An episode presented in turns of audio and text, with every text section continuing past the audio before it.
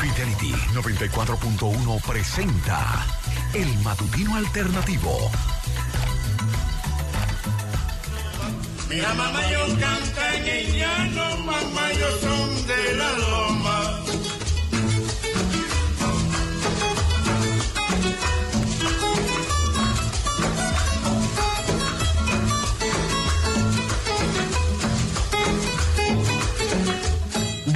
Dónde son los cantantes? Muy buenos días. Eh, Francisco Lapuble seguro escuchando desde allá, desde allá, desde el norte, pendiente de su programa, desde temprano. Qué bueno. Pues el día después es hoy. Hoy es el día después del discurso, del último discurso del primer periodo del presidente Abinader.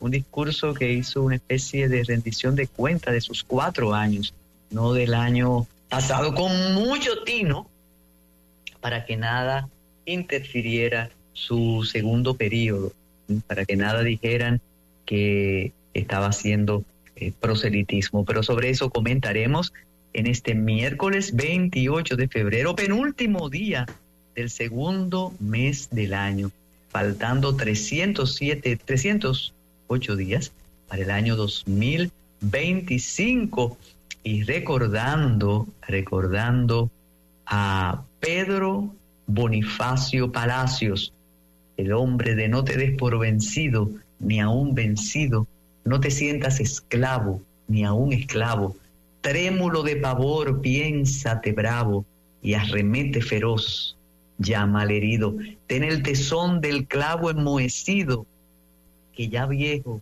y ruin vuelve a ser clavo. Y por ahí va la cosa de esos poemas que sirven de motivación. ¿eh? Hoy es día de Baldomero, de Rufino, de Teófilo también. Y murió en Santo Domingo el expresidente José María Cabral en el 1899 y nació en, en Mao el barítono Guarionex Aquino Reyes. Claro, el hombre de Currutá, 1924. En el 1946 se inicia una huelga en los ingenios azucareros de San Pedro de Macorís, dirigida por Mauricio Báez, entre otros sindicalistas.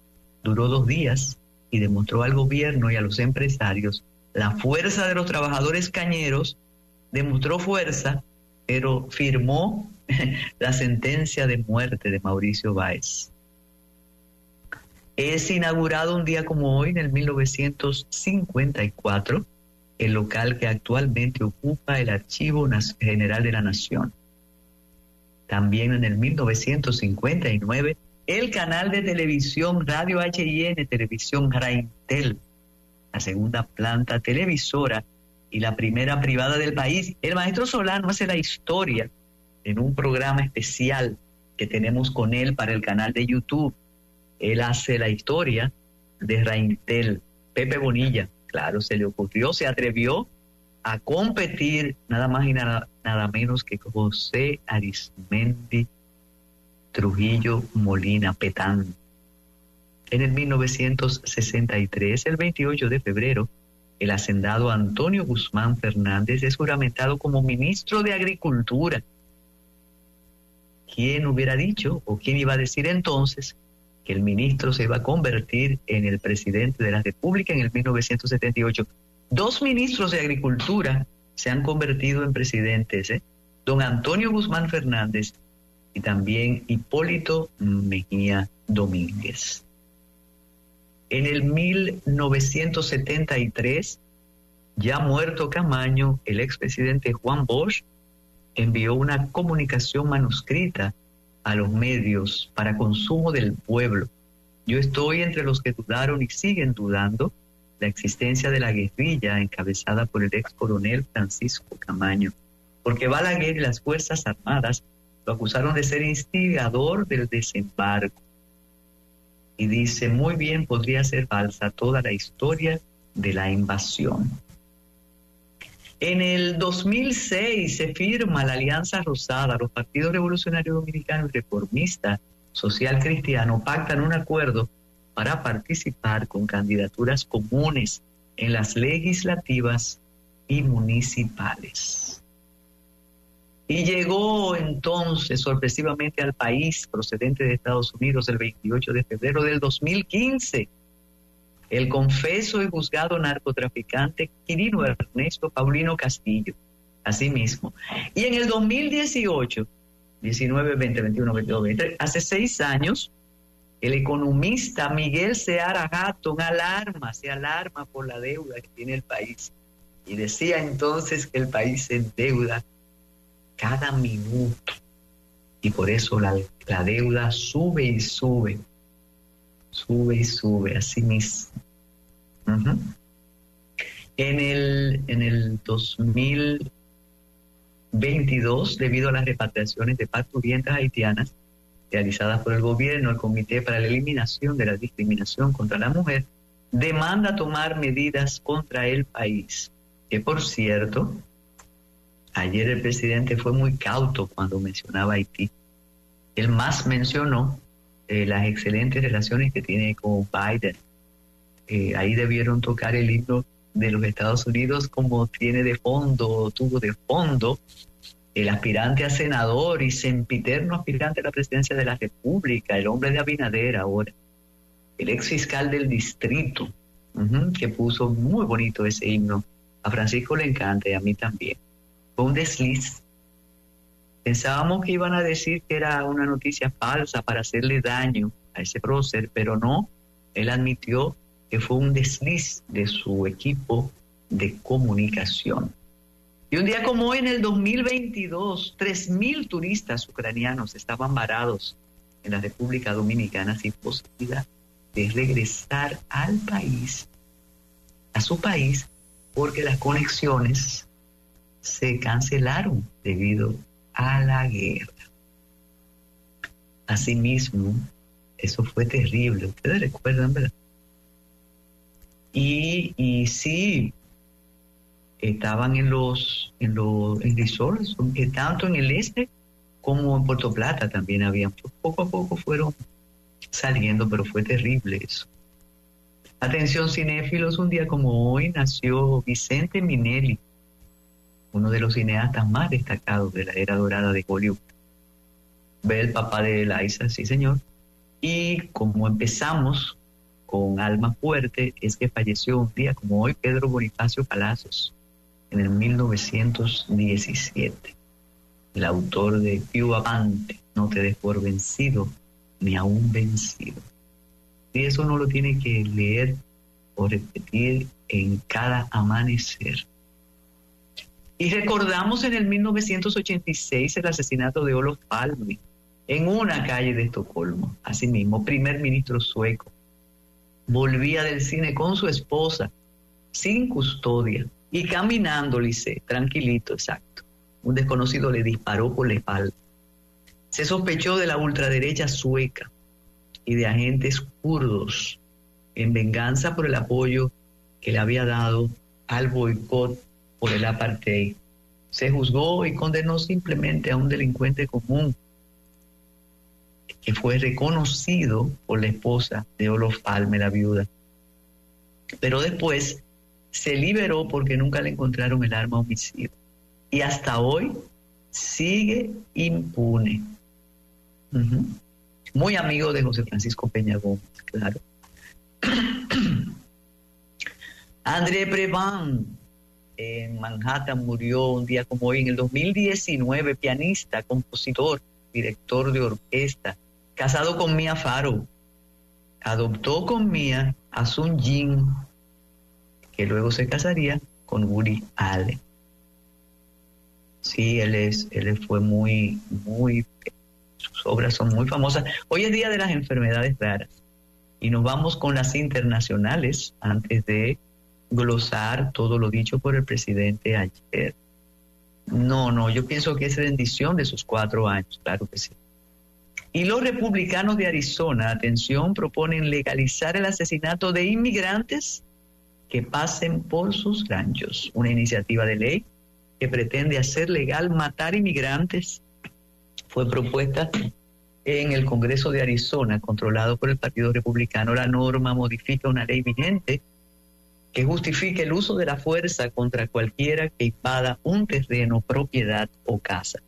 La gobernadora demócrata del estado, Casey Hobbs, ha prometido vetar la ley si es aprobada. Esto se debe al incremento de inmigrantes y, al uso de los espacios privados que hacen los, los mismos. Y Estados Unidos negocia, Estados Unidos negocia con México y Guatemala para aflojar la presión migratoria en la frontera.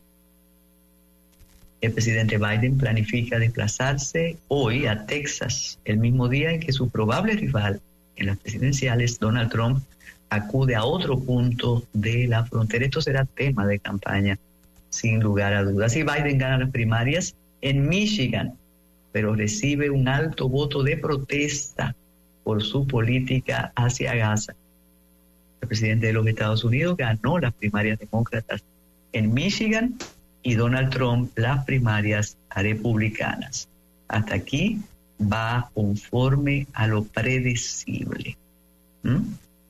Eso es lo que se esperaba. Y en Perú se declara la emergencia sanitaria por dengue. Desde los 90 el virus del dengue es una amenaza latente para los peruanos, pero como sucede con otras catástrofes, suele coger al Estado desprevenido, que actúa con el reloj en contra, ya cuando la situación se ha desbordado. Tras un 2023 alarmante con 12.264 contagios a causa del mosquito Aedes aegypti, los especialistas habían dado recomendaciones claras sobre el qué hacer. Pero ahora, apenas dos meses después, el dengue ha matado más peruanos que en todo el 2023, que dos meses después de iniciado el año, naturalmente. Sí, terrible, terrible aquello. Sobre todo eso que dice que se toman las medidas cuando ya es un poco tarde.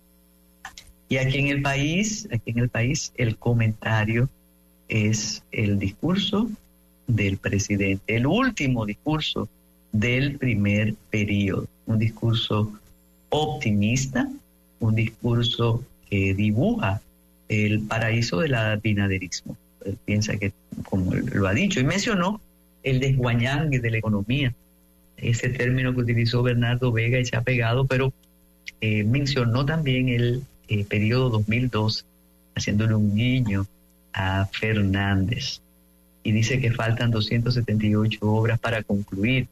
Nada de, la de ayer fue rutinario, un hermoso desfile naturalmente, pero lo que alteró un poco la rutina burocrática institucional del Día de la Independencia es que los legisladores del PLD y el PTD no asistieron a la rendición de cuentas del presidente.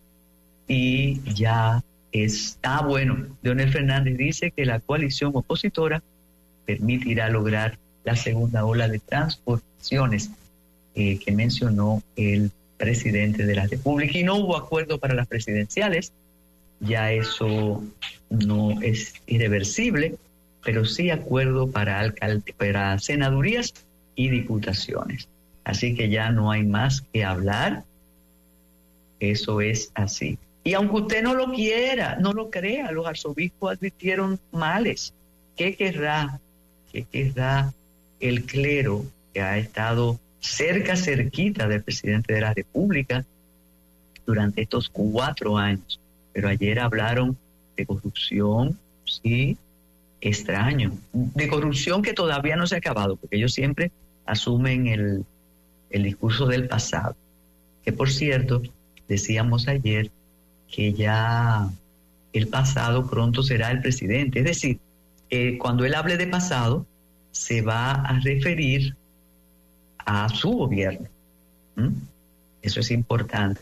Pero eh, se diseñará otra, otra narrativa. Y la empresa donde colaboraba, donde laboraba una, la víctima, Paula Santana Escalante, está siendo investigada. La empresa no se investiga, se tiene que investigar a los, a los encargados de recursos humanos, a los que sabían ya de la denuncia. ¿eh? La empresa ha informado, la empresa, claro, porque eso es de la, de la categoría que no se toca, ha informado que colabora con las autoridades sobre la muerte de Paula Santana Escalante. Esta lamentable pérdida nos llena de consternación. Asimismo, indicó que están brindando todo el apoyo necesario a la familia. Santana Escalante fue reportada como desaparecida tras salir de su lugar de trabajo y no regresar a casa. La familia de la joven se comunicó con la empresa donde le confirmaron que no había asistido a la jornada laboral. Uno de los eh, imputados fue que indicó el lugar donde estaba el cadáver. Sí, ya lo dijimos, el PLD y la Fuerza del Pueblo no irán aliados en la boleta presidencial. Van a medir sus fuerzas por separado, si ya no hay plazo. ¿eh?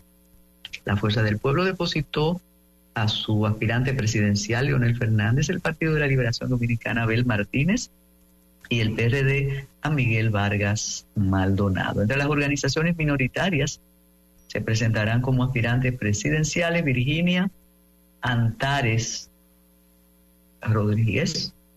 Claro, ella es hermana de José Horacio.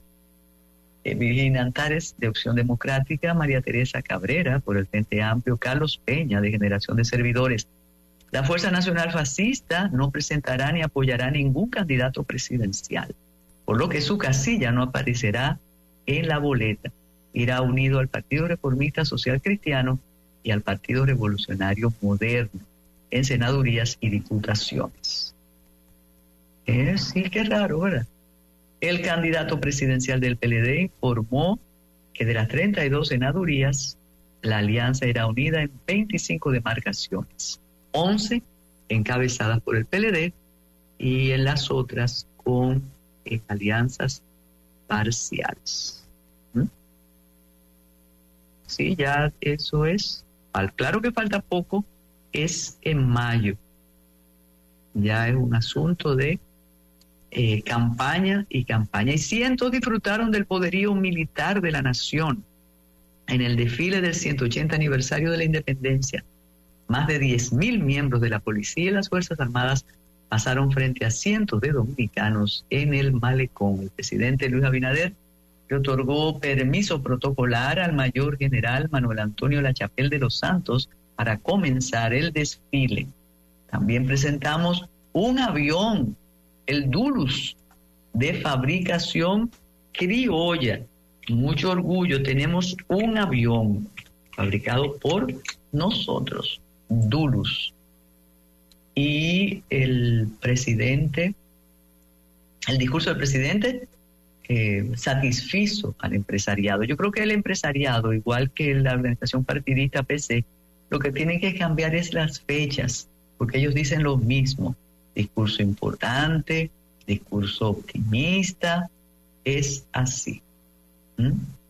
Y, y bueno, así comenzamos este miércoles, que es una especie de lunes, una semana corta, y me imagino que con el tino que lo caracteriza, pero Francisco Lapuble Segura comentará que no hubo ninguna alusión a los deportes en el discurso presidencial.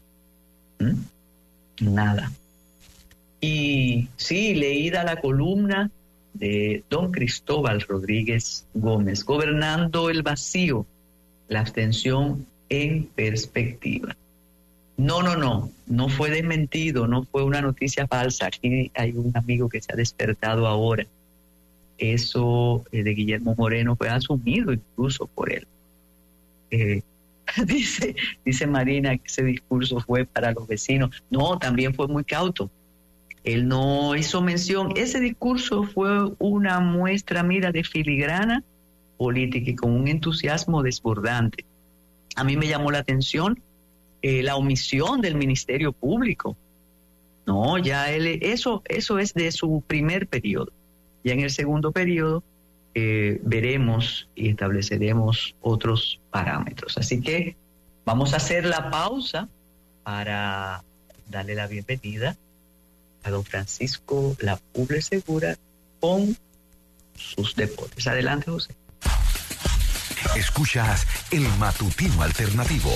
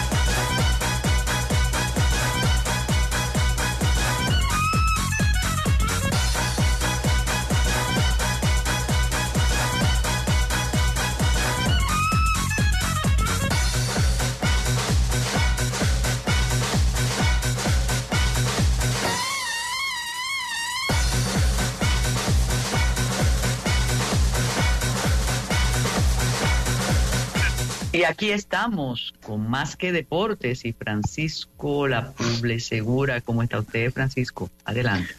Buenos días, doña Carmen. Buenos días, José. A toda la audiencia que, que como cada mañana nos acompaña en el matutino alternativo en este miércoles, eh, felicitando ya por el Día de la Independencia a todos, porque es algo que nos incluye y que nos incumbe el día en el que aquella noche del martes, era martes, de 27 de febrero de 1844, comenzamos este eh, capítulo llamado República Dominicana.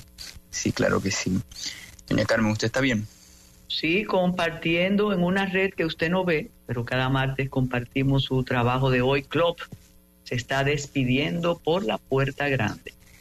Consulto muy poco el Facebook, déjeme decirle, y lo hago a través de la web. No lo tengo en el celular y sí es una red social que se utiliza muy poco en comparación a las otras y muchísimo menos por las generaciones eh, que van ya después de la mía, la generación Z, la generación alfa, el, Facebook ya como que perdió atractivo dentro de esa gran cantidad de usuarios de Internet.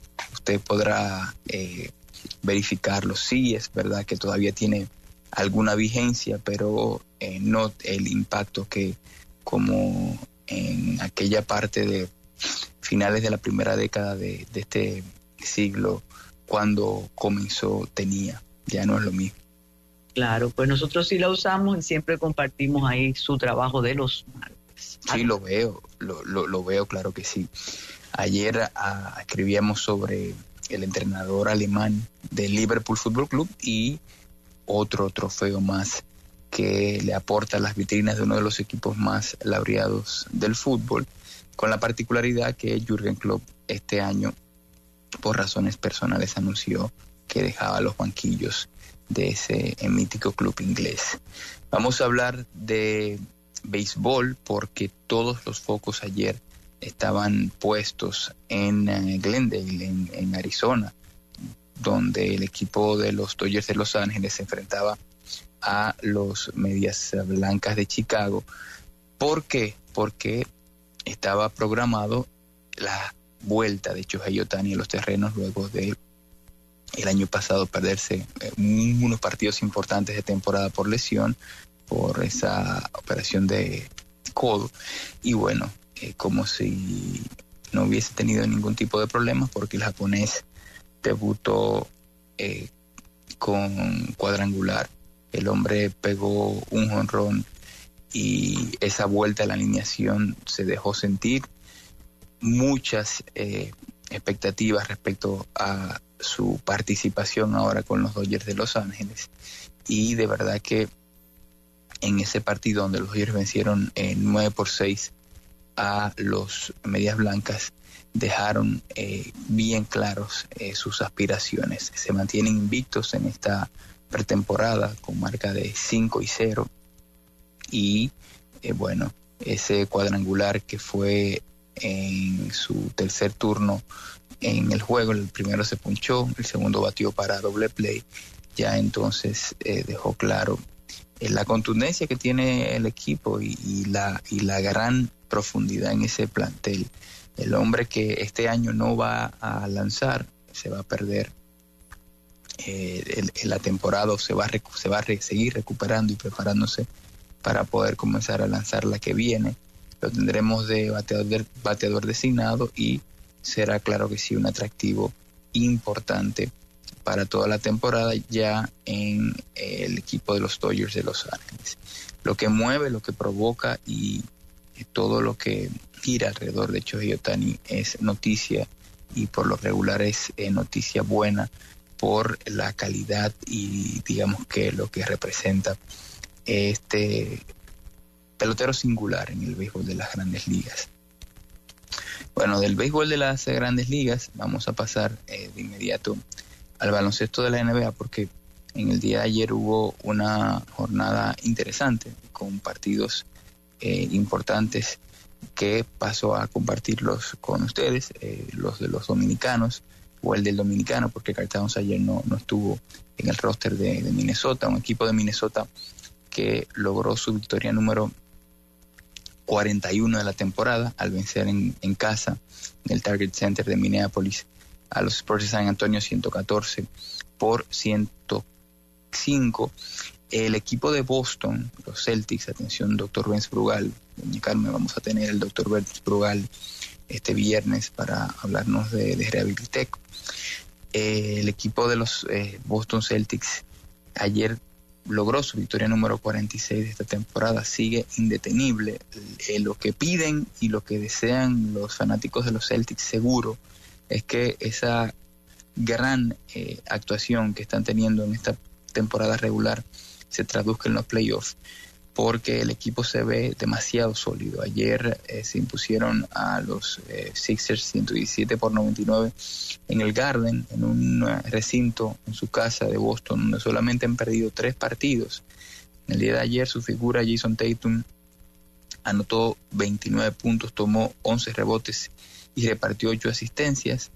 Y el dominicano Al Horford, viniendo de la banca, sumó 21 minutos en cancha, anotó 8 puntos y tomó 5 rebotes. Muy buena la temporada de Boston, que como dije sigue liderando la, la, NBA de manera general. El equipo de los Warriors de Golden State sigue su gira por el este. Ayer se impusieron 123 por 112 a los Wizards de Washington equipo de Golden State que suma 30 victorias hasta el momento, está jugando eh, muy bien con, en comparación al año pasado de visitante, con marca de 14 ganados, 12 perdidos.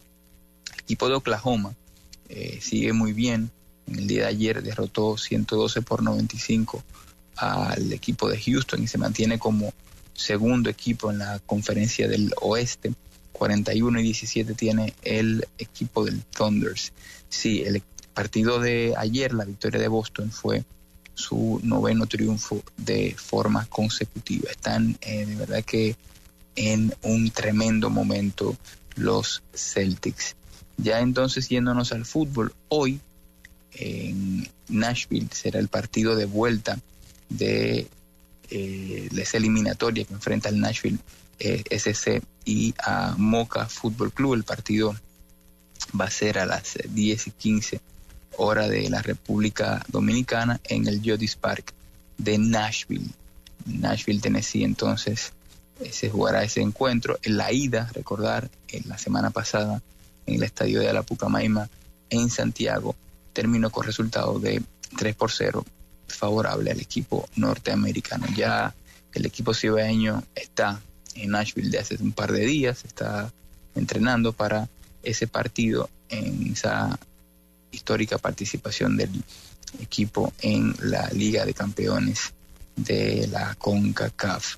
Hoy eh, partidos de la FA Cup, la Copa Inglesa, a las tres y media el Chelsea estará enfrentándose al Leeds United de Héctor Junior Firpo, el dominicano, a las tres y 45 el Nottingham Forest estará recibiendo a la Manchester United a esa misma hora se jugará el Wolverhampton eh, Brighton y a las 3 de la tarde, a las 4 de la tarde el Liverpool Southampton.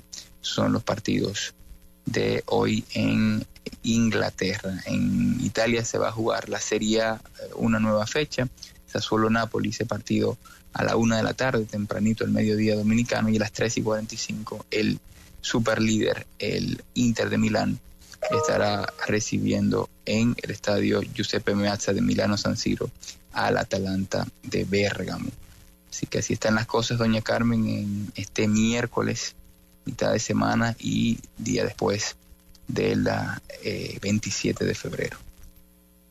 Sí, alguien decía temprano que por qué el 27 de febrero se confunde más o se pierde con el discurso y el desfile en lugar de la fecha. Yo le decía que precisamente por ser 27 de febrero, es que está pautado todo lo que se hace el 27 de febrero. Y lo que me decía Clara, la licenciada Marina Grisoli Pichardo, que lo que ella me dice que el desfile militar es para demostrar el poderío, sobre todo para los vecinos, pero con, con ello no hay fuerza que demostrar en fuerza bélica porque nunca, nunca ese ha sido el, inconveniente después del siglo XIX. Pero tenemos un ejército muy bien eh, armado para pelear, yo no sé con quién, pero está, está muy bien armado. Y eso del avión, imagínense, ya no son los tucanos, es Dulus, un avión hecho en República Dominicana. Sí, el desfile militar es, tradición eh, no solamente nuestra, casi todos los países de, eh, del resto del mundo. El día de la conmemoración del aniversario de, la patria o la fiesta nacional, se acostumbra a hacer ese despliegue en avenidas importantes, en este caso en nuestro malecón es, lo que corresponde. Sí, y siempre eh, se alegaba que eso era un gasto innecesario y demás, pero todos poco a poco eh, van repitiendo lo mismo, igual que el Tedeum. En este caso, y lo hablaba ayer con Jaime Aristi Escuder, en este caso la familia presidencial es católica militante y por eso la formalidad religiosa se hace con otro sentido. Los gobiernos peledeístas, en los gobiernos peledeístas, los presidentes eran agnósticos, ellos cumplían con el ritual pero sabíamos que no, no tenían la militancia en el catolicismo que tiene, reitero, la familia presidencial y por eso no, no luce tan, tan formal, tan protocolar, ¿no? Entonces todo ese ritual eh, ocupa la atención cada 27 de febrero. Así mismo es, doña Carmen. Y usted vio que la oposición no participará como aliado en la boleta presidencial. No, que tendremos división más división, que son, mire, varios candidatos, porque uno nada más piensa como los candidatos de los partidos grandes, pero también está Virginia Antares, María Teresa Cabrera, está Espaillá, está Carlos Peña, o sea que se va a fraccionar bastante todo aquello, pero el presidente, eh, como si se tratara del hipódromo, él va muchos, con muchos cuerpos de ventaja para mayo, sin lugar a dudas. Bueno, la división en general o la falta de cohesión de la oposición creo que es un punto que se reflejó en los resultados de las elecciones de este mes y creo que es un punto que de cara a la competencia de mayo le va a favorecer al presidente sin que me tilden de oficialista, que obviamente que no lo soy, pero eh, creo que mientras más eh, dividido eh, esté la, aspiración opositora, mejor para el presidente, porque igual así mismo va a ser el tema del discurso. y hay una división latente y muy clara entre quienes van a competir en el próximo mayo por la presidencia.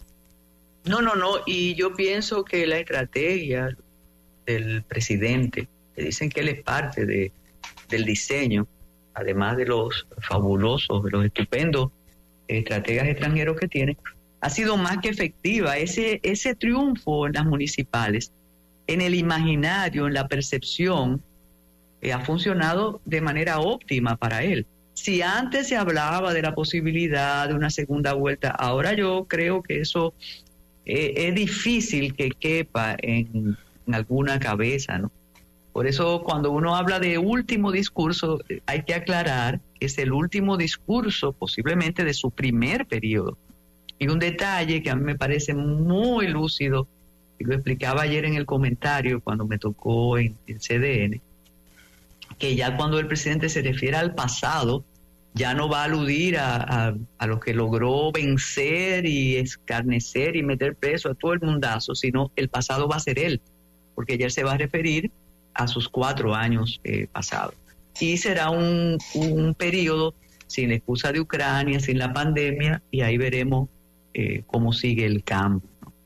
Entonces, es que, sucede como sucede en, en, el deporte con relación a los eh, pronósticos eh, en competencia que todavía no se han eh, materializado, no se puede hablar de, discurso del último discurso del primer periodo porque el segundo periodo solamente se va a concretar en el caso de que gane las elecciones. Entonces, por un tema de, eh, digamos, ética competitiva no se da, por eso se, como pasa en el béisbol, eh, sí es necesario un séptimo juego, aunque eh, en el calendario esté, no se habla claro de eh, último discurso de primer periodo, porque el tema del segundo periodo todavía está por competirse y por materializarse, a pesar de que los pronósticos eso indican. Y creo que, bueno, doña Carmen, usted sabe lo, lo difícil que es para los presidentes en la República Dominicana ese segundo periodo en, cuando se da, esa segunda gestión eh, desgasta mucho y eh, la población también en, ese sentido eh, pasa una factura todavía más grande. En este caso creo que el presidente en estos cuatro años ha podido por las razones y las causas que sea, eh, consolidarse como, como líder y también demostrar al país eh, que no era esa tallota como se le decía. y el, tipo eh, ha, demostrado... Hipólito, Hipólito Mejía fue que creó aquello, recuerden. Que ha, que ha demostrado que, que, tiene un liderazgo, que lo ha sabido capitalizar bastante bien y ha podido aglutinar, que es importante dentro de, eh, digamos que el ejercicio de, la política, una simpatía eh, dentro y, fuera del partido que, hoy día eh, se de la mano camina junto a él. Y creo que eso es lo más importante en torno a él. Ya el gobierno, acá en, el programa Los Cuatro Años, hemos analizado muchas de las cosas que todavía eh, están pendientes, siempre hay, hay pendientes, y de las cosas que se quedaron en el eslogan del cambio y que todavía no se han eh, podido eh, llevar a cabo.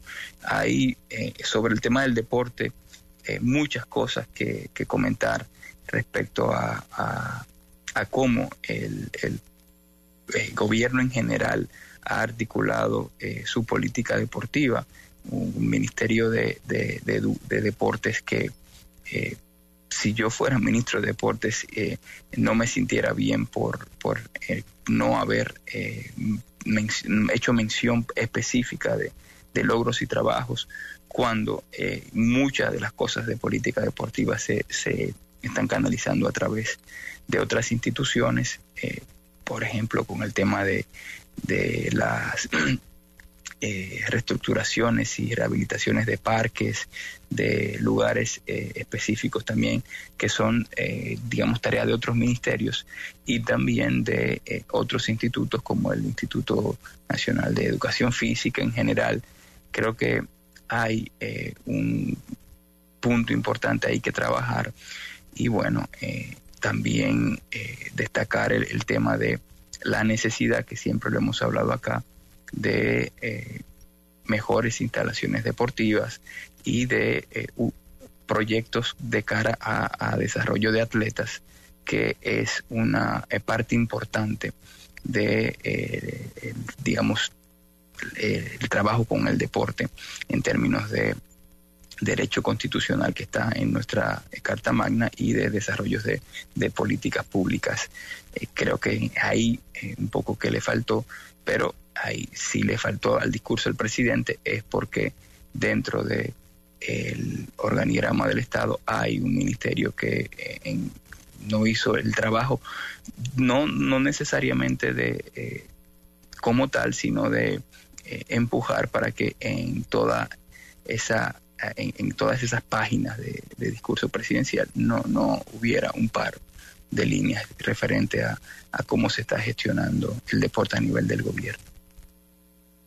Sí, eso me comentaba ayer casualmente eh, una persona entendida en esos asuntos que decía que cada ministerio envía sus memorias y que si no le envía, entonces pasan esas cosas, pero eh, eso se suple, ¿no? Y dicen, bueno, no, eh, Camacho no mandó sus memorias, pero vamos, vamos a inventarnos algo, ¿no?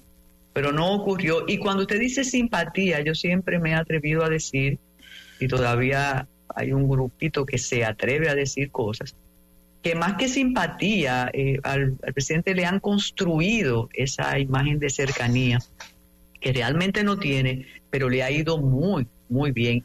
Y cuando se habla de segundo periodo, eso yo lo he discutido con personas que usted aprecia y respeta mucho del equipo. Yo no creo, es que el presidente cree, eh, estoy segura que ha sido el político con más suerte en la, en la vida eh, republicana contemporánea.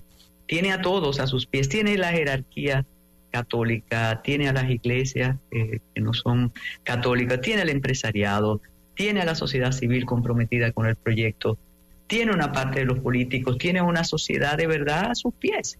Entonces él puede pasar indemne y no se le pega nada.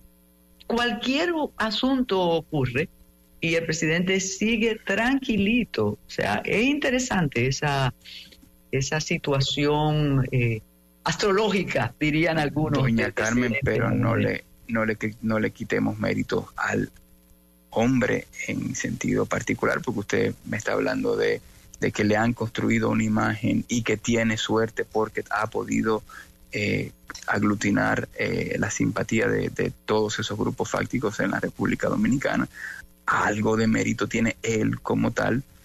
ah, bueno, es un buen producto, claro que sí, claro que sí. Y una persona sin ningún planteamiento ideológico, sin nada, él salió, su, consiguió un partido, porque me niego a creer que ese es el PRD, ese es el partido de Luis Abinader, y claro que tiene méritos, y sabe seducir a todos, eso, eso es innegable, por eso está ahí y se va a quedar ahí.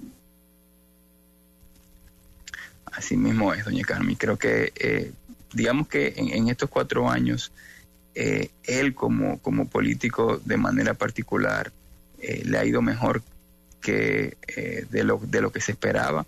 Y su imagen, si usted toma el discurso de rendición del primer gobierno a, a, este, incluso se le ve con esa ya seguridad y con ese eh, con esa experiencia que le han dado estos cuatro años al frente de, eh, del, Estado. Pero mire, ahora que usted dice esa seguridad, el, el candidato y el aspirante a la vicepresidencia primero y luego a la presidencia, eh, Luis, Luis, Rodolfo Abinader Corona, jamás eh, presumimos en él habilidades oratorias, ni indignación, era, era llano, bromo, tranquilo. Él ahora es un orador político. Se indigna. Eso es aprendido y muy bien. Eso es lo que le estoy diciendo. Es muy construido, muy bien construido. Claro, se, se, nota la, la, experiencia y cómo ha podido eh, afianzarse. Eh, dice, los resultados están ahí. Claro, y dice un amigo eh, especialista en estas cosas, que como él va solo va bien, pero que nunca lo hemos visto confrontar. Bueno, en eso sí, y quizás ahora tenga más libertad para demostrarlo, él, resulta un tanto intolerante, no le gusta la contradicción. Él es el referente ético de la patria y todo lo que la es como el niño el niño malcriado y consentido. Ese es ese es el esquema, porque él no confronta, él no le gusta que le discutan eh, sus planteamientos. Él eh, pues, mire la, la semanal es él hablándole a los súbditos. Y si hay una pregunta incómoda, él, tú sabes, pero le ha ido excelente y le seguirá yendo muy bien. Eso todos los pronósticos lo dicen. Hay un, una bofetada de un amigo muy querido que dice que por opiniones como la suya y la mía, es que él se va a quedar. No, por la gestión y por todo lo que... ¿Qué vamos a decir?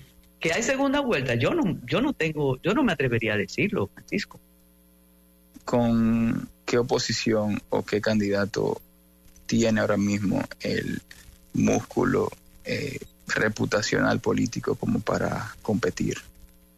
Que él lo hizo así, que le hicieron eso así y que la oposición ayudó, pero ya no vale eh, llorar sobre leche derramada, que si no se hubiera separado Fernández, que pero ya eso pasó. Entonces nos apuntan, sí, pero desde que, bueno, el Ministerio Público, claro, eso fue demoledor, tener parte de tus funcionarios más influyentes sometidos a la justicia y a tu familia.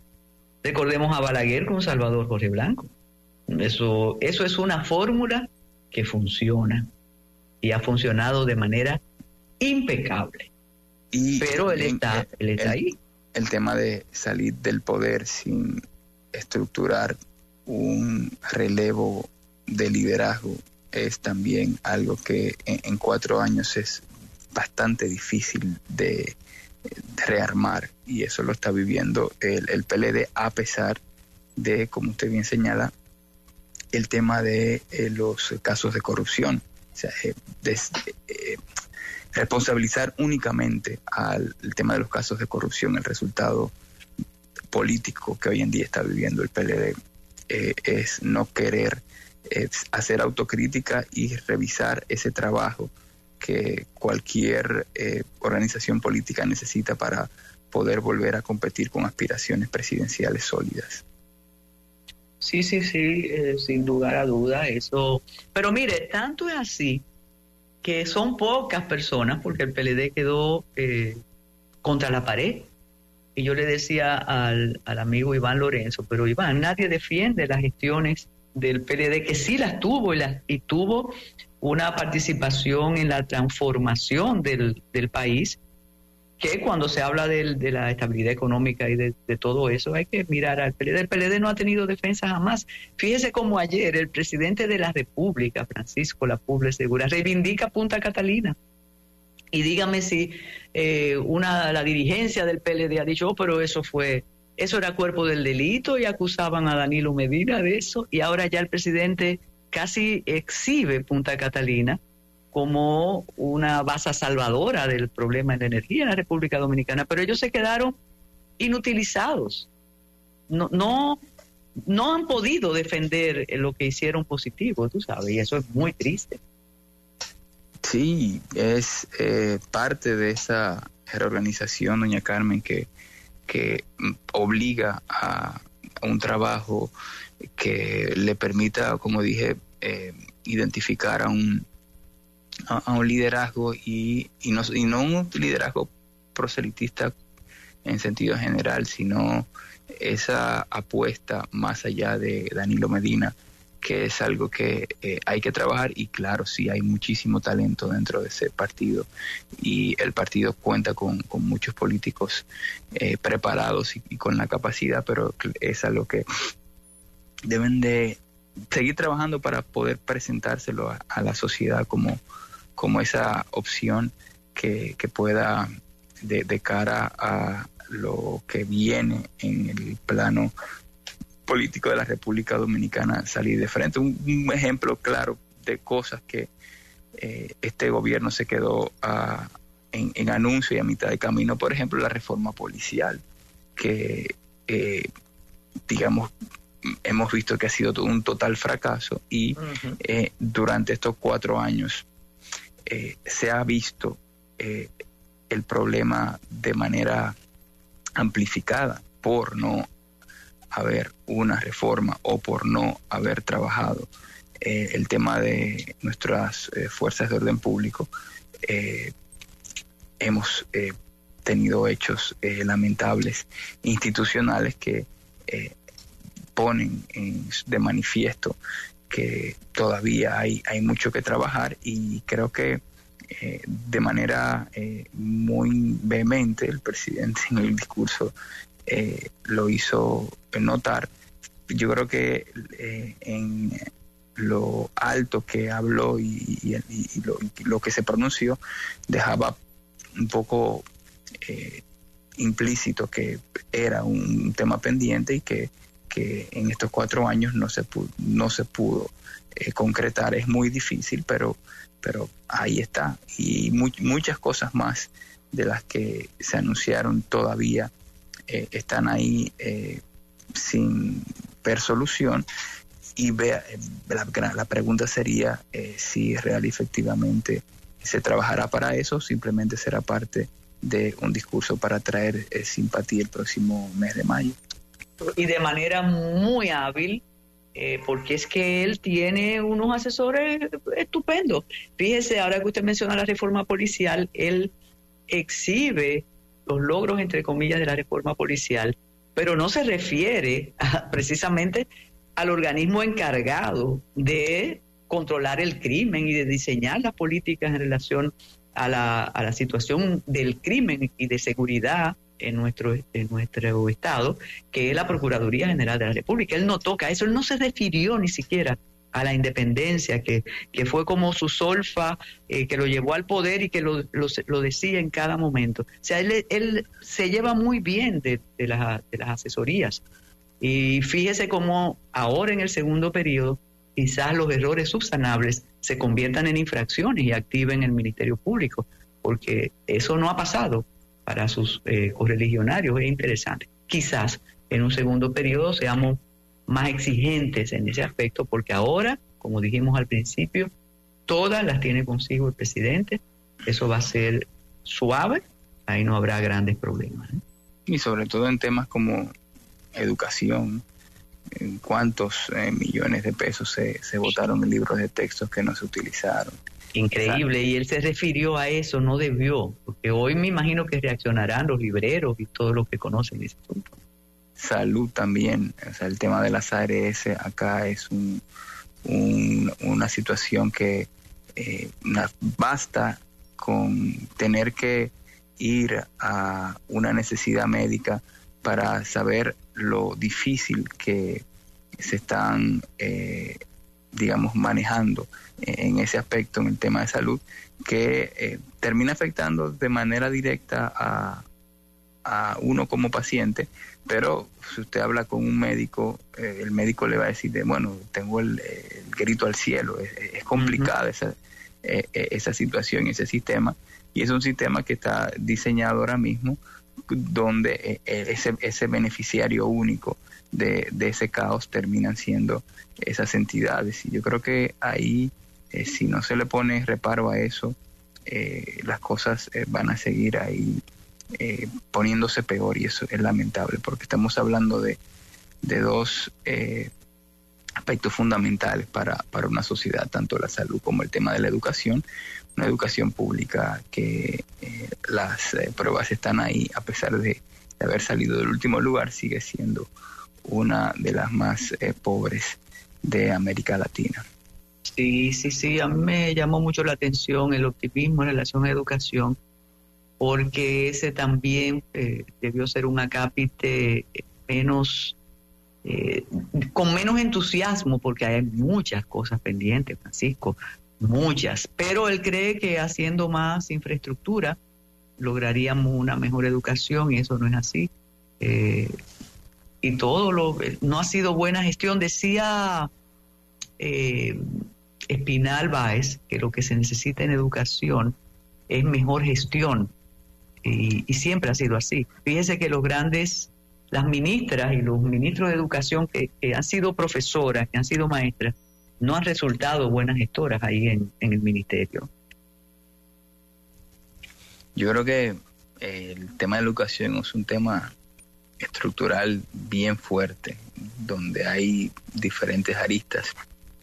Gestión, sí, claro que sí, pero eh, también eh, el tema de comprometernos de, de manera clara con el contenido más allá de temas de infraestructura, temas de, uniformes, todo ese tipo de cosas que sí, que son importantes, pero que sabemos que eh, el gran negociado, desayuno escolar que, que eh, repercute todo eso, sino calidad de maestros, programas educativos, eh, creo que por ahí va más el asunto, sincerar la realidad del estudiantado y la realidad también de, de, nuestros profesores es algo eh, importante porque, eh, como dije, o sea, cada, cada año se, se nos evalúa y los resultados, y más allá de los resultados también, usted lo ve, doña Carmen, en, la formación y la capacitación del ciudadano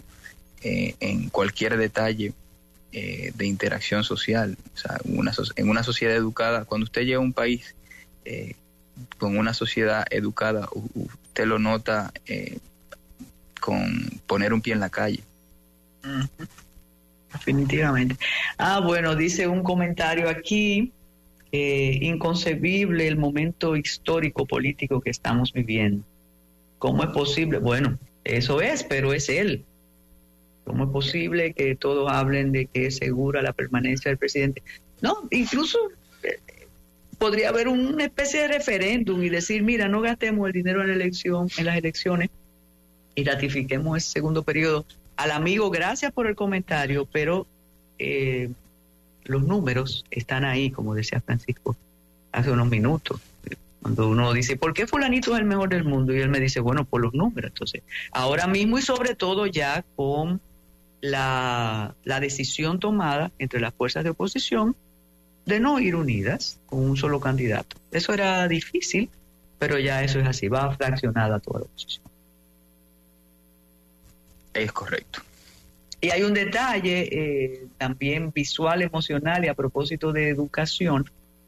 Cuando tú ves esa boleta con todas las casillas con el rostro del presidente Abinader y algunas, tú te das cuenta que, óyeme, eh, sería difícil otra cosa. Sí, Lo que hay que esperar los montos, ¿cuánto eh, será? Eso también sucede, eso es, digamos, parte de cómo se maneja eh, la política electoral en la República Dominicana y por eso existen esas retaílas de partidos bisagra eh, que, que en la reelección del presidente Medina eh, apoyaron al proyecto del PLD, igual pasó con la reelección del presidente Fernández en el año 2008. Entonces creo que digamos que eso tampoco nos debe escandalizar en esta coyuntura, sino que es algo que eh, como país se, debe trabajar y ese es uno de, los puntos también, doña Carmen, que, que eh, es, debe llevarnos a cuestión, o qué cosas como, como Estado, qué cosas eh, de, de, manera particular, más allá de quién sea el presidente, esperemos, esperamos una transformación y ah, sobre quién estamos apostamos para esa transformación. Mientras esas transformaciones que nosotros eh, pedimos o exigimos o deseamos o soñamos, eh, se la pongamos en las manos a eh, estructuras o a organizaciones políticas que tengan igual la misma manera de, dirigirse, el cambio nunca se va a producir. No, no, y aquello que en, tiempo de calma se dice, qué barbaridad, tantos partidos pequeños, eh, los pero se validan y, y, yo creo que hay que derogar los artículos con las especificaciones para tú formar una agrupación, un movimiento o un partido. Es un buen negocio, cualquiera, buen negocio. Claro, claro, y no te importa. Y, te, y esperas en el banco y a veces eh, te va muy bien. Pero ya eso es y además en un, en un sistema como el nuestro don, que está llamado al, al bipartidismo orgánico, o sea, tres partidos así de manera competitiva, me recuerdo en una ocasión, creo que fue en las elecciones del 90, cuando fueron Bosch, Peña y, el doctor Balaguer eh, encabezando PLD, PRD, PRCC, pero después de ahí eh, eh, siempre, desde hace muchísimo tiempo, es eh, el bipartidismo, digamos que es la regla en nuestra política y conociendo esa realidad, eh, todas esas organizaciones políticas eh, que, surgen en la mayoría de los casos son articuladas para poder hacer negocios y no, no, solamente políticos, negocios electorales. Mira, yo pienso, que, bueno, no, no les da apuro, no les da vergüenza, porque cuando tú ves el, número de votantes que tienen esos grupúsculos, tú dices, pero ellos insisten, porque es una cosa, tú calculas dos mil votos por los ministerios, las direcciones, las canonjías, los consulados, y tú dices, pero ¿por qué? Pero luego dices, bueno, esos dos mil votos se van a Francisco y no se van a mí. En, la, en el ya la publicación que hace la Junta Central Electoral de las candidaturas, Francisco, hay partidos de esos que lograron 2.300 votos, por favor. ¿Mm? Y hablan muchísimo y dicen y atacan y cobran. Entonces, eh, 1.115 hay algunos que, que lograron. Entonces, pero esa es la democracia, entre comillas, que tenemos. Y nada, muchas gracias Francisco. Vamos a esperar a Finanzas con Café y a Isidro Eduardo que viene por ahí. Claro que sí, un abrazo tanto a Liliana como Isidro, pendientes de ellos ya una vez finalizado el segmento. Un abrazo, doña Carmen. Gracias. Adelante, José. Ya regresa el matutino alternativo por Fidelity.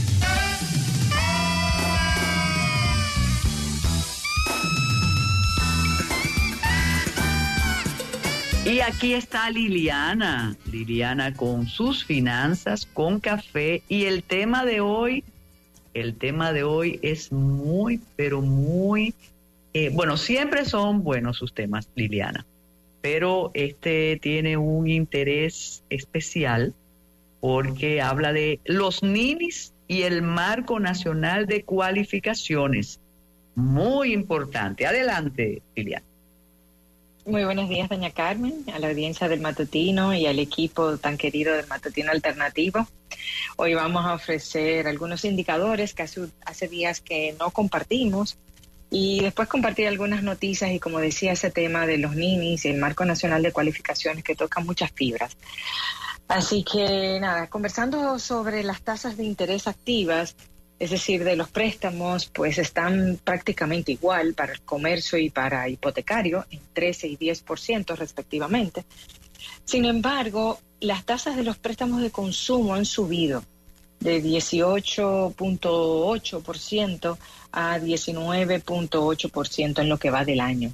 Quizás como un reflejo del nivel de riesgo de crédito que tiene ese tipo de producto, habría que indagar un poco más.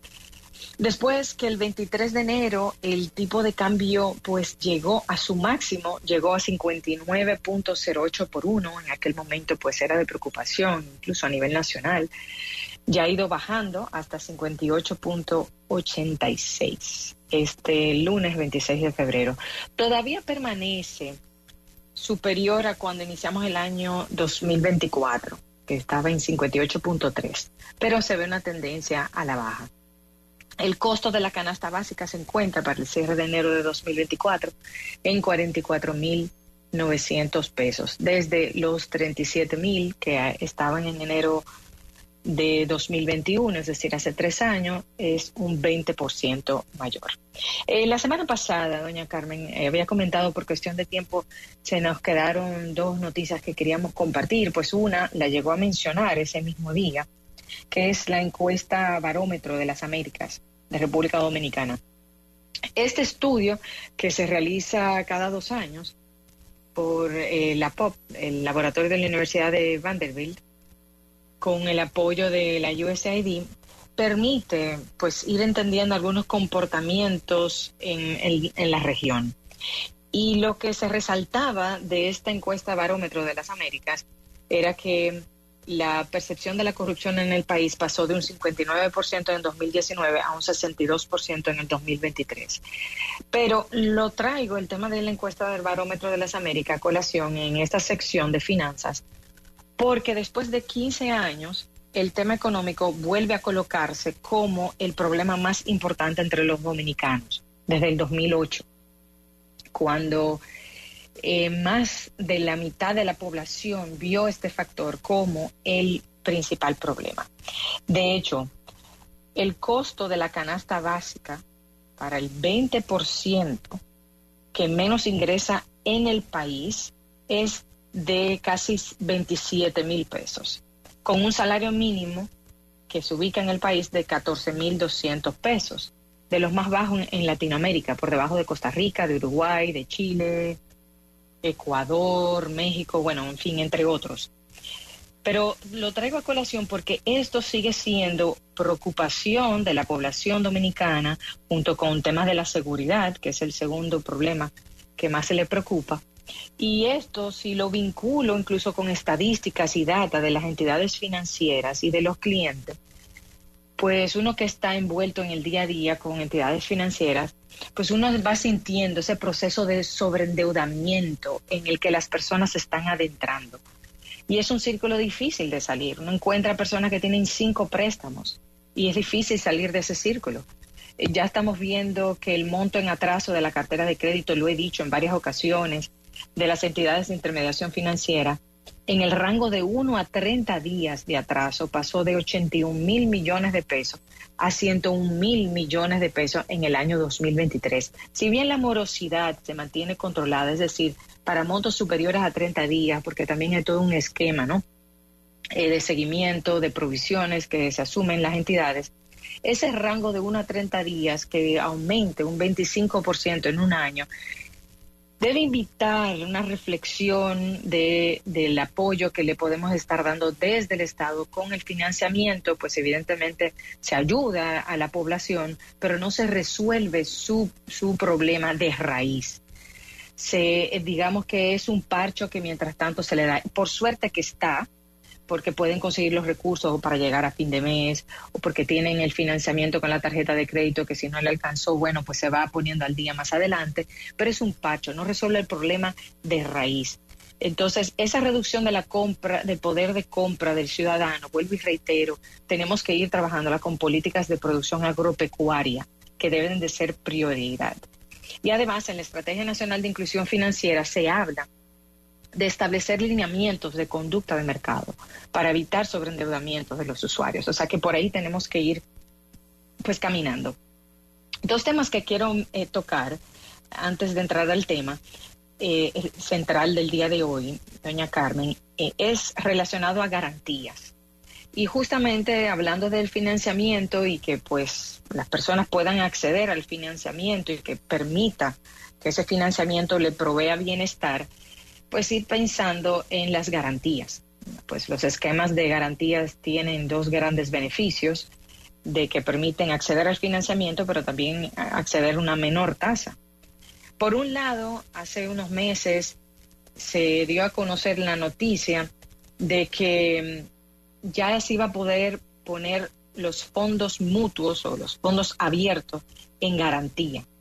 Es decir, que tanto la Superintendencia del Mercado de Valores como la Superintendencia de Banco habían habilitado, habían dejado en consulta pública dos normas que permitirían que aquellos que tienen inversiones en los fondos mutuos y los fondos abiertos, pues puedan ponerlo en garantías para préstamos bancarios. Y eso le permitiría justamente acceder a este financiamiento o menor tasa de interés. Entonces, hasta el momento, las cuotas de los fondos mutuos pues no pueden serlo. Esto permitiría ampliar el abanico de opciones que tienen los ciudadanos para poner esto en garantía, no solamente los certificados de depósitos y otros instrumentos del, del mercado de valores. Pero otro elemento que quiero compartir, hablando de garantías, es que estamos a un año del lanzamiento del sistema electrónico de garantías mobiliarias y tenemos datos que compartir. Se realizaron en este año 2023 250 mil inscripciones en el sistema electrónico de garantías mobiliarias. De esas 255 mil inscripciones, el 70% de ellas fueron frutos de garantías que existían antes de la ley 4520. Así que nuevas como tal, estamos hablando de 78 mil, es decir, unas 6.500 mensuales. De, de este total, el 40% proviene de entidades de intermediación financiera, es decir, que han sido autorizadas por la Junta Monetaria, y el 24% corresponden a entidades estatales. Lo interesante ver de esto, de este esquema de, de garantías mobiliarias, es que el 93% de las inscripciones realizadas en el sistema corresponden a personas físicas como deudores, lo que revela, como uno de los múltiples indicadores, que este sistema definitivamente apoya a los más pequeños. El 67% de los bienes que están ahí inscritos en garantía son vehículos de motor. Después le siguen los equipos electrónicos. Como decía que las garantías permitan generar mayor flujo de financiamiento, reducir el costo del financiamiento, yo creo que pudiéramos agregarle otros datos de, utilidad a estos análisis que, comparte el MIC, el, Ministerio de Industria, Comercio y MIPIMES, que incluya, por ejemplo, el monto de financiamiento, así como el valor financiado respecto al valor de esa garantía y también la tasa de interés a la que se le prestó, para poder ir midiendo esos beneficios que se le atribuyen a estos esquemas de garantía. Un, elemento a destacar, sí, el, último elemento a destacar antes del, tema, es que el sistema electrónico generó 80 millones de pesos el año pasado, de los cuales, según establecido en la ley y en el reglamento, el 80% fue transferido a los ayuntamientos, es decir, 64 millones. Los tres ayuntamientos que más recibieron, según las inscripciones realizadas, fueron Distrito Nacional, Santiago y Santo Domingo Este. Bueno, vamos a hablar ahora del tema central. No sé si al menos que le hayan hecho algún comentario, observación eh, al respecto de los temas que, hayamos tratado. Adelante, adelante. Lo que sí es eh, con el tema de, de las finanzas, de que muchos de estos problemas de financiamiento, de, la capacidad económica de poder cubrir el costo de la canasta básica, no se puede hacer sin empleos y sin salarios dignos. Eh, pero, evidentemente, como siempre dicen, bueno, la primera parte ya está avanzada. Sin la estabilidad macroeconómica y sin crecimiento económico, no se crean empleos, evidentemente. Pero de ahí la reflexión del día de hoy, que hay que tomar tiempo para analizar los datos de educación y hacer algo al respecto, porque estamos hablando del futuro de nuestro país, de la perspectiva del crecimiento económico del país, que depende de la generación que va creciendo. Y los datos en el portal de educación indican que la tasa de asistencia a las escuelas se ha reducido de un 89% a un 84% en la franja de 12 a 17 años de edad. En estos años, en estos últimos años. Al 2022, por ejemplo, hablando de los ninis, habían 469 mil personas de 15 a 29 años de edad que ni estudian ni trabajan ni realizan alguna capacitación de los cuales esto afecta sobre todo a las mujeres, porque de, de esta cifra que acabo de compartir, el 70% son mujeres. Otro dato interesante es destacar que el 82% residen en las zonas urbanas. O sea que sí definitivamente hay que tener acciones en las zonas rurales, pero tomando en cuenta estas, estos datos, y de ahí siempre que digo que el 50% de la solución está en hacer un diagnóstico identificar estos datos que nos permitan definir el radio de acción donde se va a trabajar y dirigir las políticas públicas. 82% residen en la zona urbana, 70% son mujeres y el 50% están en la zona sureste. El 61% tiene nivel secundario. Cuando se reduce esa franja de 15 a 29 años hasta los 24 años de edad, son 309 mil los jóvenes que, corresponden a ninis. Esto representa cerca del 30% de los jóvenes en el país. Y estas cifras que estoy compartiendo son preocupantes porque una mayor incidencia de niños varones está relacionado con un aumento en la criminalidad. Y en el caso de niñas femeninas está relacionado con el embarazo infantil. Y los ninis, lo dice el Banco Mundial, puede tener efectos negativos de largo plazo sobre la productividad, reduciendo los salarios y las oportunidades de empleo de por vida, frenando incluso el crecimiento económico del país. a nivel local, la tasa de desempleo es dos veces más alta entre los jóvenes que para el promedio de la población dominicana. Y ya para ir cerrando con este tema, hay factores que son propios de la persona, que son propios de la familia y ahí la importancia de los valores que se estimulan a nivel cultural, los valores que se estimulan incluso desde la presidencia, que usted ha tocado ese tema en múltiples ocasiones. Hay factores que son propios de lo que articula también el Estado y las empresas privadas. Y así como hay políticas específicas, eh, eh, programas especiales para temas educativos, de inclusión de los jóvenes, eh, hay que sentarse a analizar todos estos datos, relacionarlos y ver cómo llegar a ellos, porque esto es algo que debe de preocuparnos, todas estas, estas condiciones en las que están. Yo, por ejemplo, le soy sincera, no veo como un logro que se anuncien nuevas sedes de la UAS. No lo veo tampoco. A mí me aterra pensar que solo con edificios vamos a transformar eh, la educación y la formación de los jóvenes en la República Dominicana. Pero nadie está objetando eso con la contundencia que amerita, Liliana. No, y cuando uno va al interior uno ve también que no tienen tanta participación, uno encuentra sedes de la UAS que están vacías. También hay que ver las cualificaciones de los maestros para poder abrir, para pensar en abrir más sedes de la UAS. Yo entiendo que lo que más necesitamos son más institutos politécnicos, más ITLAS que formen en desarrollo de software, en ciberseguridad, entre otros, porque también el mercado laboral no está preparado para pagarle la inversión ni en tiempo ni en recursos económicos a muchos jóvenes que se lo han dedicado para ir a la universidad. Se necesitan muchos técnicos también. Y que esos institutos politécnicos, además, lo he visto y lo he visto de, por experiencia propia, le enseñan a que, bueno, ya tú tienes esta habilidad. Ahora, ¿cómo puedes convertir esa habilidad en un ingreso para ti? Hay que trabajar en eso. Y para cerrar, que es lo que quería mencionar del marco del Nacional de Cualificaciones, en agosto de 2019 se envió al Congreso Nacional el proyecto de ley de cualificaciones que permitirá la implementación del marco nacional de cualificaciones. Se aprobó en su momento en el Congreso, pero perimió en la Cámara de Diputados. Y se remitió nuevamente en enero de 2023 al Congreso y tengo entendido que no se ha avanzado más allá de ahí.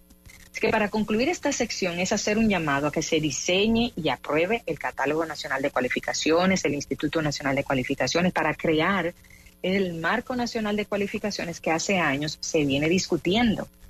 Y esto urge para determinar cuáles son las carreras que se requieren para poder desarrollar el país, vinculando la academia con el sector productivo nacional. No olvidemos que esto no es un tema solamente social, de incluir a estos jóvenes en el mercado laboral, en la academia, en, que, en reducir la criminalidad. Esto también es un tema que le afecta a las empresas, es de preocupación de las empresas, porque también buscan recursos humanos para su crecimiento y su desarrollo, pero no le encuentran. Entonces, esto es vital para poder entonces relacionar esto también con las finanzas y cómo vamos a desarrollar el país que todos queremos. Con esto cerramos, doña Carmen. Un, un, detalle, porque de verdad me mortifica, y uno que ha estado ligado a la educación desde toda la vida, eh, y qué bueno que lo mencione, porque estoy diciendo no se menciona, pero lo estamos mencionando. Y ahí tenemos eh, en la audiencia personas que, eh, de las universidades privadas, veteranos, y ellos saben lo que estamos diciendo. Por ejemplo, un veterano profesor de, eh, de la UAS, que hoy es funcionario, me decía, me, me planteaba su agotamiento, porque después que él impartía docencia aquí, tenía que eh, montarse en un autobús o usar un autobús para ir a una extensión de la UAS en el sur. Dígame usted, dígame usted, y, usted que ha tenido eh, privilegio de, academias fuera del país, ¿qué, qué, le transmite ese profesor a un estudiantado cuando sale eh, atribulado de su docencia local y va a la regional? ¿Qué, no me digas tú que vas a leer en el autobús, como si leyeras en el tren que, te lleva de Boston a otro lugar o de Madrid eh, a Toledo, ¿no?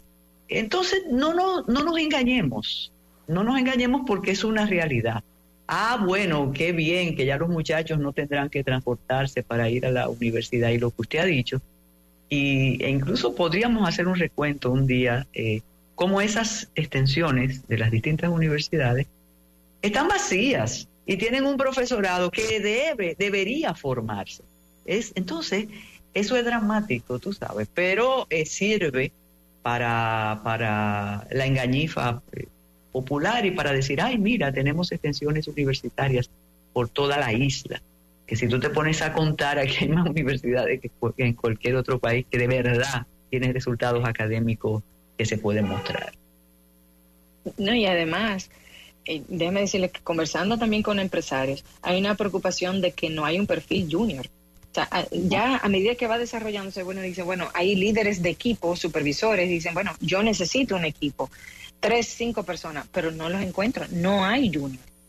Entonces, hay muchas personas también que están optando, personas que regresan incluso formadas fuera, a conseguir el eh, trabajo aquí y no los encuentra tampoco. Entonces, hay, hay una, eh, eh, no se están relacionando y por eso la preocupación también de los empresarios de que esto pueda ya llevarse a cabo, este marco nacional de cualificaciones donde pueda relacionarse lo que se está formando con las necesidades del sector productivo nacional que está creando el empleo. Es necesario porque si no, entonces no, no hay en ningún momento una coincidencia y no, no podremos desarrollarnos. Entonces las personas que estamos sí formando se van fuera porque le pagan más o las personas que se forman aquí se van, pues emigran porque no consiguen un empleo aquí acorde allá a su nivel educativo superior pero es que quizás se, está necesitando más técnicos.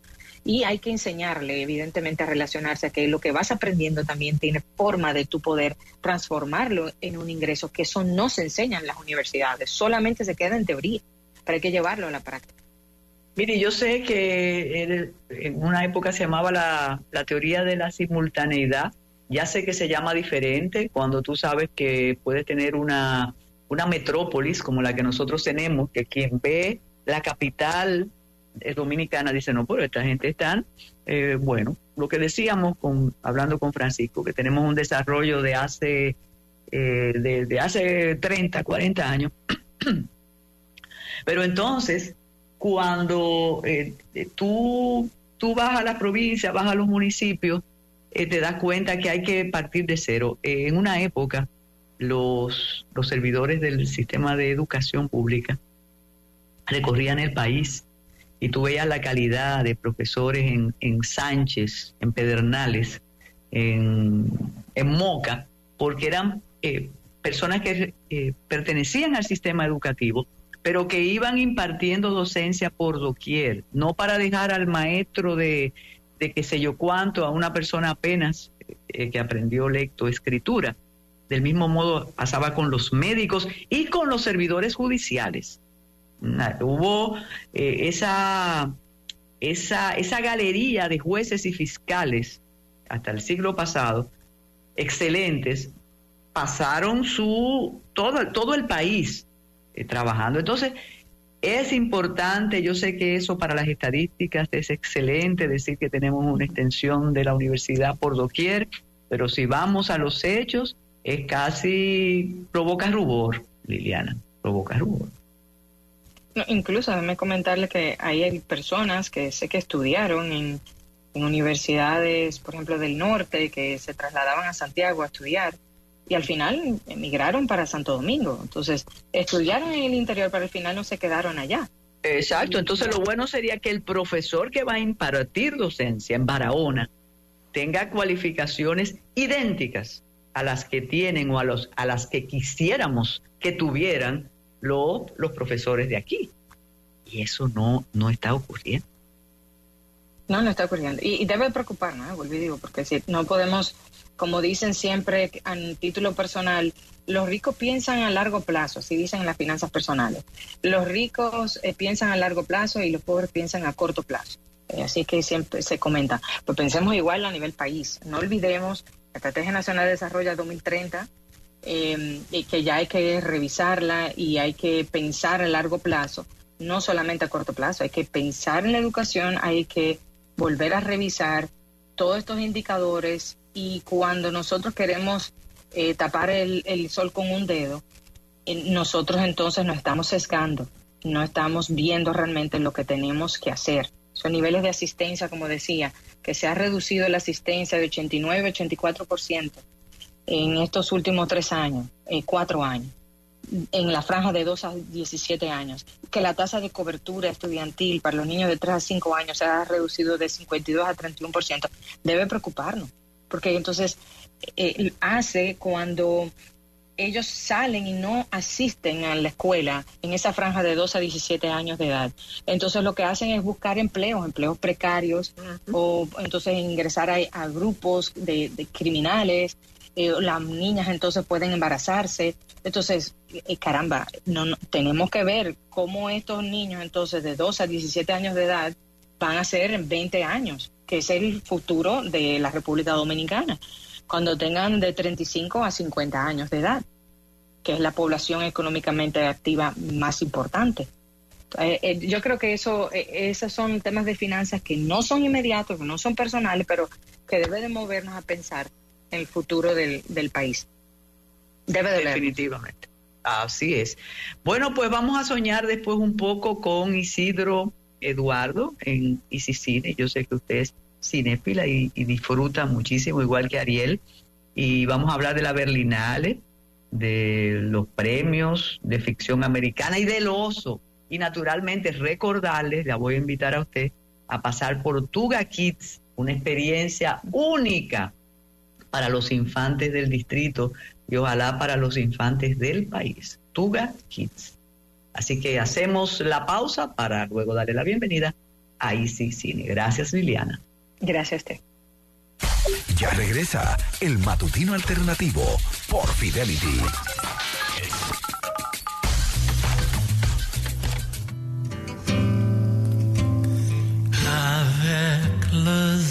Anges la mer,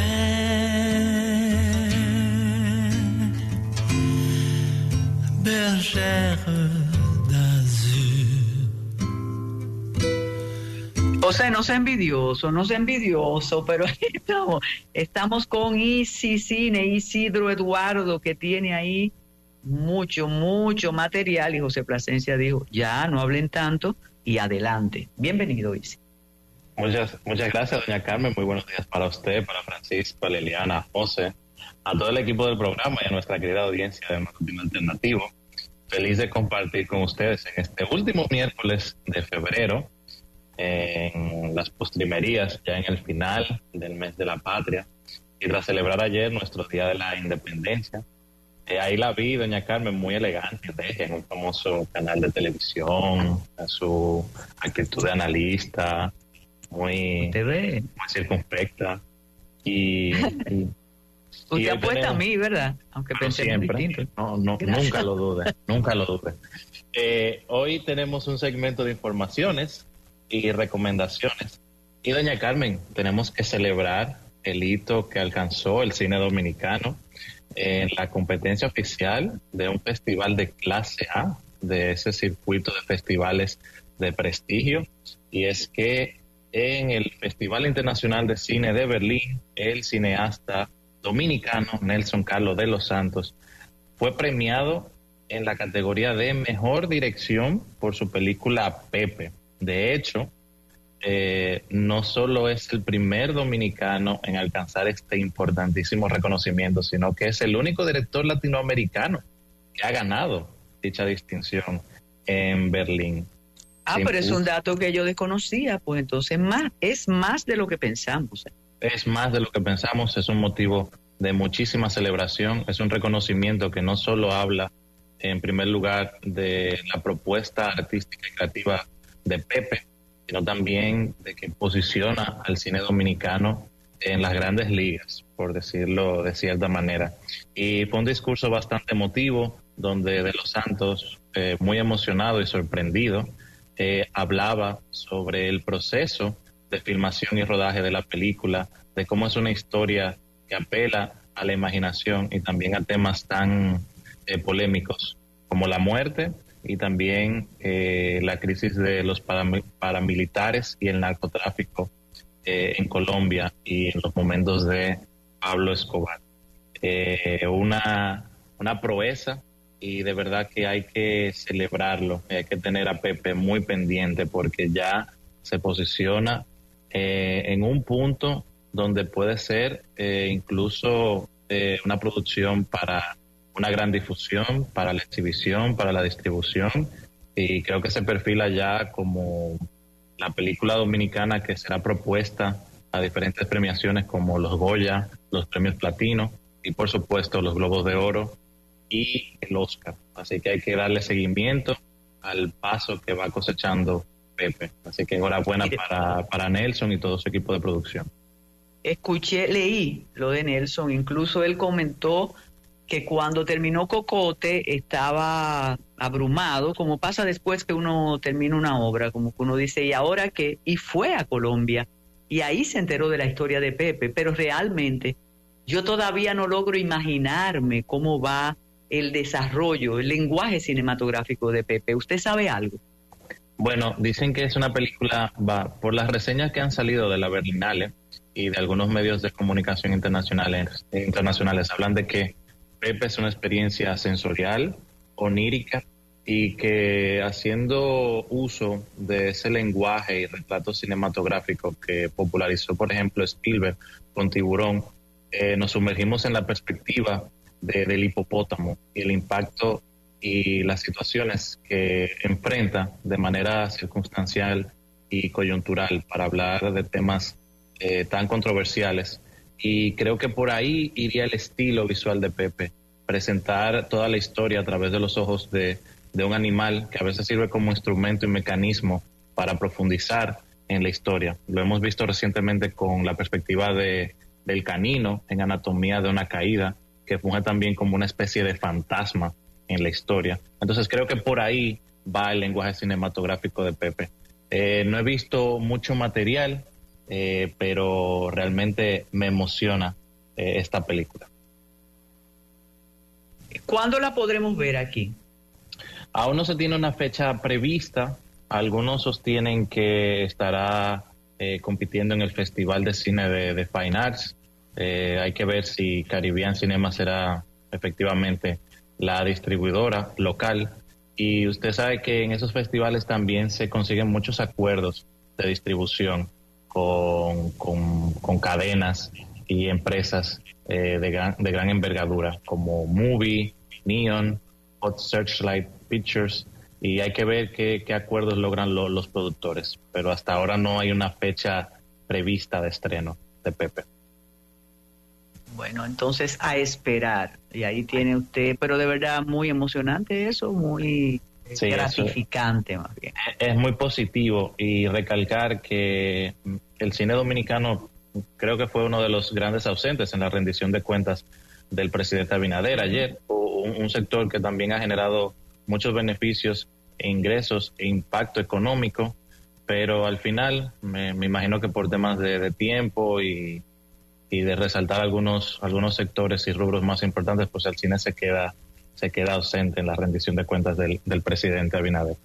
Doña Carmen, hay que mencionar también otros certámenes y premiaciones que se han celebrado durante el fin de semana y es que eh, se celebró la trigésima edición de los premios del Sindicato de Actores, conocido como los SAG Awards por sus siglas en inglés, y ya no hay dudas, Oppenheimer se perfila como la gran favorita para la ceremonia número 96 de los premios Oscar. Se llevó mejor elenco eh, y mejor actor eh, principal y actor de reparto para Killian Murphy y para Robert Downey Jr. Se impuso en la categoría de mejor actriz principal Lily Gladstone por Los Asesinos de la Luna, Killer of the Flower Moon, y en la categoría de mejor actriz de reparto Davine Join Randolph por Los que se quedan, The Holdovers. Así que creo que estos repetirán en la ceremonia de los Oscars.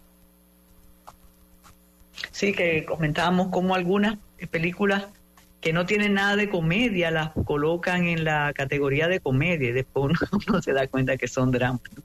Sí, totalmente. Al final es un tema de, marketing, de cómo los equipos de publicidad deciden eh, mercadear y, presentar estas propuestas ante los diferentes premios y también cómo es percibida por los miembros eh, de, dichas asociaciones. Pero, por ejemplo, en el caso de The Holdovers, que la consideran una comedia, al igual que Pobres Criaturas, y, y, también pasa con el caso de una serie que queremos recomendar hoy, que es El Oso, The Bird. Muy buena, muy buena. Una, una serie que se encuentra disponible a través de Star Plus y de Disney Plus y que ya va por su segunda temporada y que trata sobre la anarquía que se puede dar en el mundo eh, culinario. Y es que la historia va de un chef de alta reputación que se encarga de un restaurante familiar que se especializa en sándwiches italianos de res en la ciudad de Chicago, en los Estados Unidos. Y este chef intenta saldar las cuentas pendientes que dejó su hermano tras su repentina muerte y se enfrenta también a un ecléctico personal que se resiste a los cambios. A los cambios. Y es una serie fenomenal producida por la cadena televisiva de FX y su trama no pierde tiempo en adentrarnos en el caos cotidiano que caracteriza al pequeño mundo culinario y de los negocios locales. La serie se maneja con un frenesí parametrizado por un reloj que se cuelga en lo alto de la cocina y registra ese joseo, esa ansiedad, el estrés asfixiante y el, y el obsesivo deseo de perfección de nuestros protagonistas. Y la serie también se maneja con una precisión claustrofóbica y a la vez dinámica. Y The Bird, el oso, captura esa locura, esa insubordinación y el irrespeto que a veces se da en un espacio laboral con problemas de relaciones interpersonales y donde no hay asertividad y es ciertamente tóxico, pero también humaniza a cada uno de sus personajes, desde su protagonista hasta el más humilde de los empleados, y los centra en una disfuncionalidad eh, debido a las difíciles etapas del duelo, la depresión, el arrepentimiento, la incapacidad de conseguir eh, puntos positivos o de alcanzar logros en el ámbito laboral y también hay una marcada intención de superarse. Y creo que lo que más me encanta de The Bird como serie es que todo se experimenta eh, con mucha pasión, con mucho frenesí. Parece que ese restaurante se caería a pedazos en cualquier momento mientras todo marcha bien. Y nos convertimos en un inicio en intrusos y luego confidentes de las vivencias de todos estos protagonistas.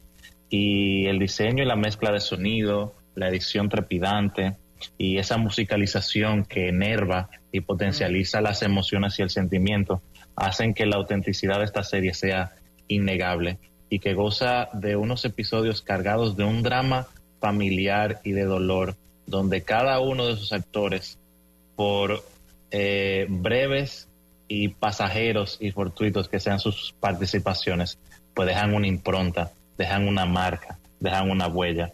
Y yo diría que al final, dentro de toda esa tensión y anarquía exponencial, hay un retrato muy vívido, urbano y callejero no solamente por alcanzar los eh, esfuerzos de la alta cocina, sino también para espiar demonios y desilusiones personales que a veces imposibilitan el éxito y el bienestar.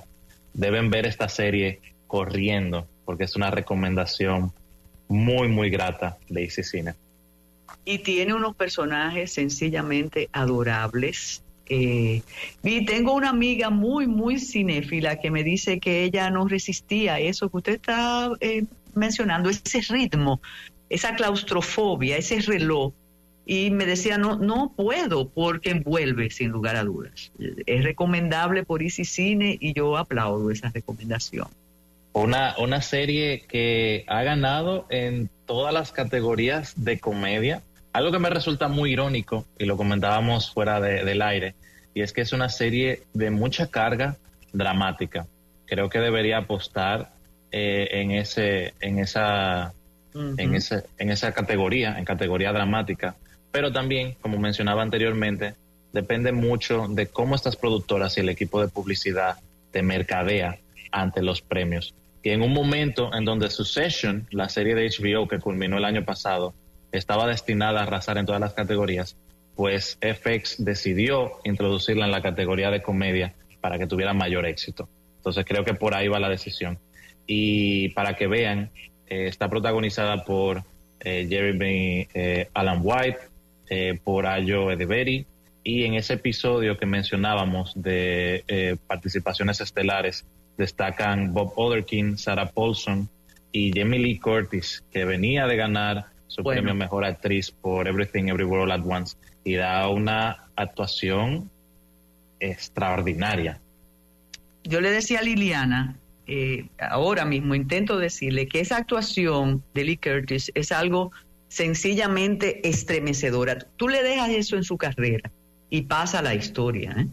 Sí, Totalmente. Y tiene una presencia y tiene un comando eh, de, de, la situación dentro de ese reparto de estrellas, porque es un episodio muy particular y disruptivo durante la trama de la segunda temporada, pero que te deja realmente sin aire. Y todo desarrollado en una especie de trama claustro donde todos están encerrados en una sola locación durante una festividad tan particular como el Día de Acción de Gracias y todo se va desarrollando con una precisión eh, pasmosa. Y por eso la serie goza de ese estilo tan tan frenético y que resulta a veces asfixiante. Es una serie que te drena emocionalmente.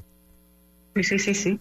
Mire, y en los segundos que nos quedan, usted quiere hablar de ficción americana. Ficción americana. Sí, pero yo creo, doña Carmen, que deberíamos dejarlo ya para, para el próximo para el próximo segmento. Mencionar brevemente que se encuentra disponible en la plataforma de Amazon Prime, así que tienen chance de verla. Eh, una información un tanto negativa es que Amazon Prime, al igual que Netflix, estará colocando eh, publicidad limitada y si uno aumenta eh, su suscripción por creo dos dólares, pues no tendría ese problema de la, de la publicidad limitada. Pero es una forma también ya de las plataformas digitales ir eh, subvencionando ¿no? Eh, todo ese contenido que debe generar para, para mantenerse a la par dentro de la guerra del streaming.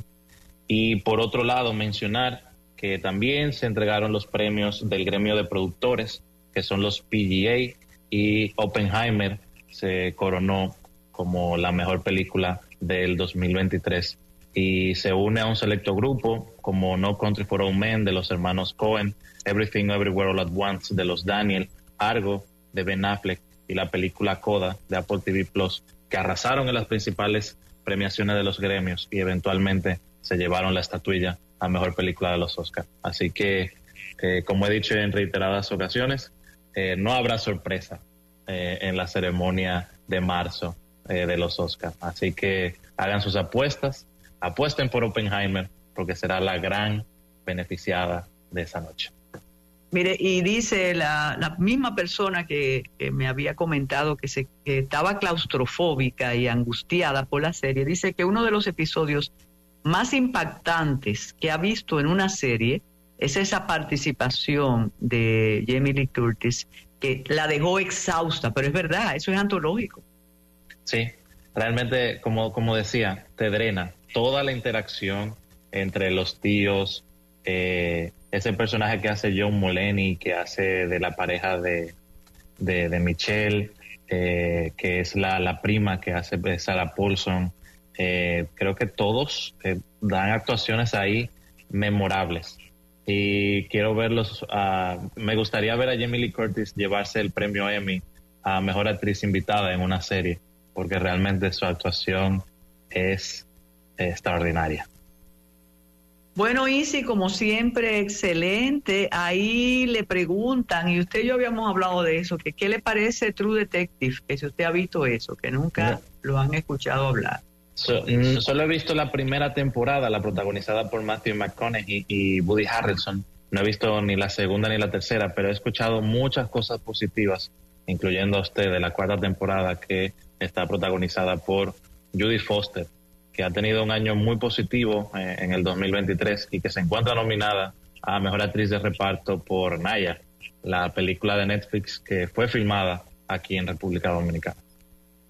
Y a propósito, eh, sí, yo se lo había dicho a usted, Voluntad, eh, una película que hay que ver, eh, muy buenas actuaciones. Dicen, debieron hablar más del oso, señores, el oso es algo, sí, eso dijimos, el oso es algo extraordinario.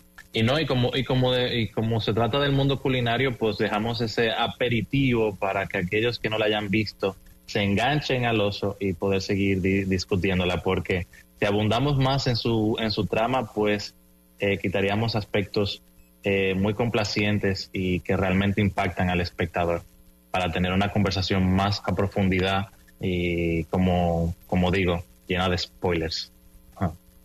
Oh, exacto, mira, aquí insisten con eh, Pepe. Por favor, pero digan algo de Pepe, es documental, es película. Esperemos, ¿verdad?